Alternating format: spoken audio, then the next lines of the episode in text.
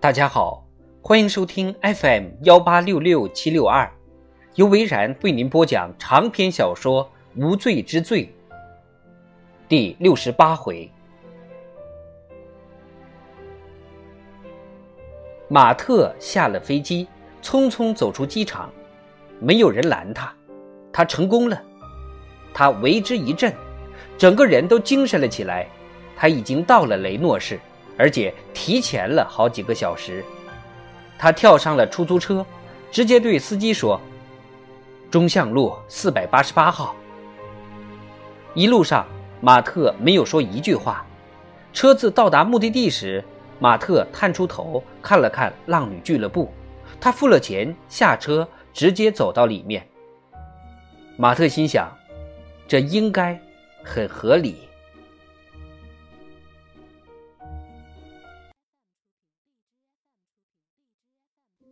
虽然没有想到四百八十八号是个夜总会，但是他也不太惊讶。奥利维亚忽略了某些细节，这也难怪，因为当局者迷，他一心想找到女儿，所以逻辑混乱。马特心里很清楚，整件事情没有绑架跟诈骗那么简单，全部都要回到他手机上的那段录像。如果家里有生病在床的女儿，是不会搞出那么乱七八糟的事情的。如果你为了三餐温饱而铤而走险，就不在乎婚姻的破裂。但是这件事情不能到此为止。虽然不确定到底是什么，但是马特知道一定不是好事情。幕后的指使者把他们拖到了这种地方。马特进去之后，四下打量一下，然后找了一个角落的位置坐了下来。他希望能够看到奥利维亚，但是没有见到人影。台上的三名女孩缓缓舞动，他想象着美丽的妻子也这般舞动。但是奇怪的是，马特心中此时不是很难受。奥利维亚那一段令人震惊的自白，反而令他。有些豁然开朗，这就是他为什么对一般人认为稀松平常的事情那么热衷的原因。为什么他这么想买房子、建立家庭、要孩子、搬到郊区去住？他渴望那些平常人健康幸福的生活。现在马特都明白了，生活，他们齐心协力要打造的生活。他说的没错，这些值得他们两个卖命去争取。女服务生过来时，马特点了杯咖啡。他需要这些东西来让他头脑更加清晰。他边喝咖啡，边看台上的表演，努力想找出这一切的种种关联，却想不出来什么。马特站了起来，询问有没有公用电话。满脸伤疤的保安用手指指方向。马特总是随身带着一张电话卡，这大概又是从监狱里学来的。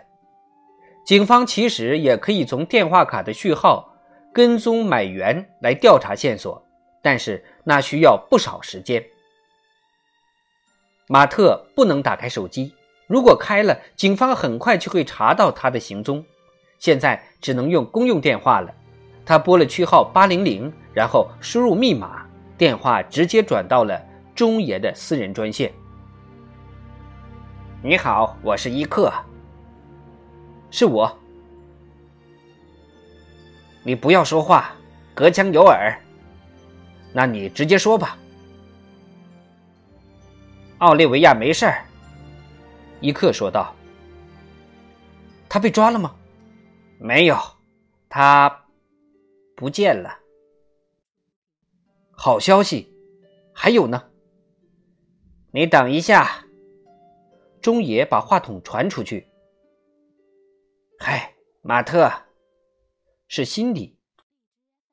我跟你的警察同学都招了，希望你不要介意。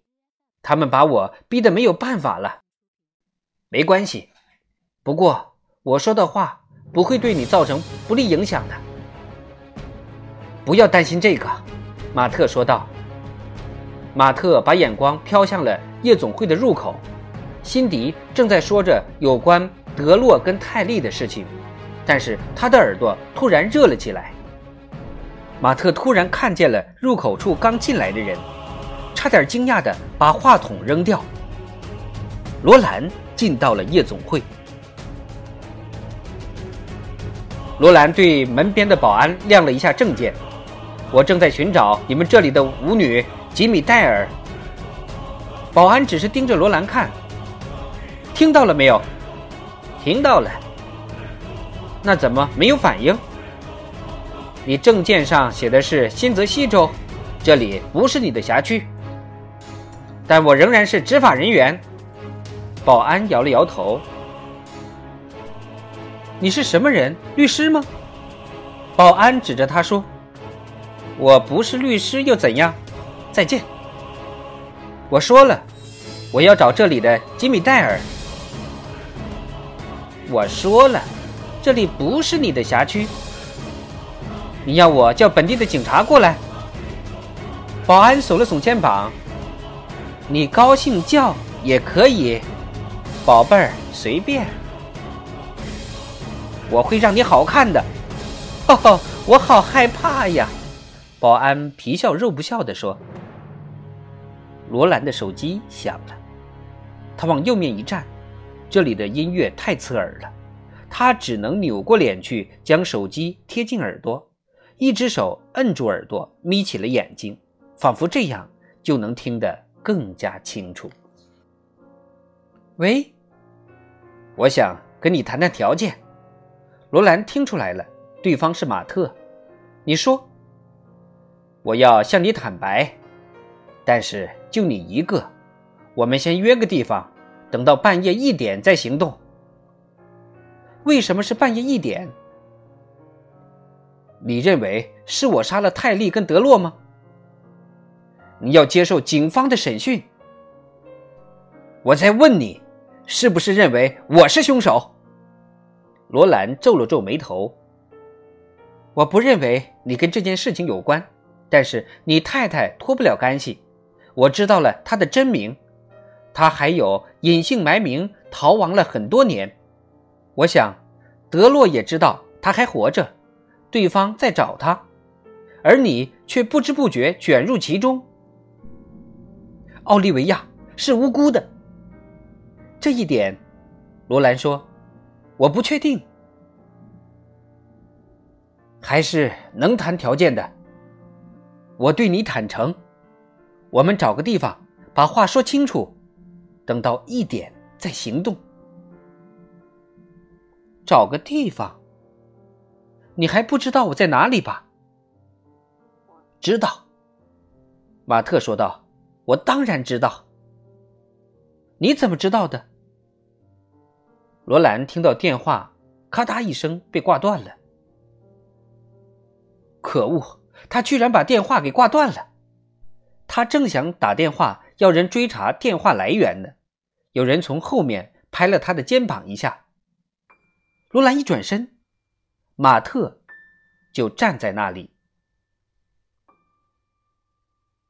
这是一个明智之举吗？马特说道。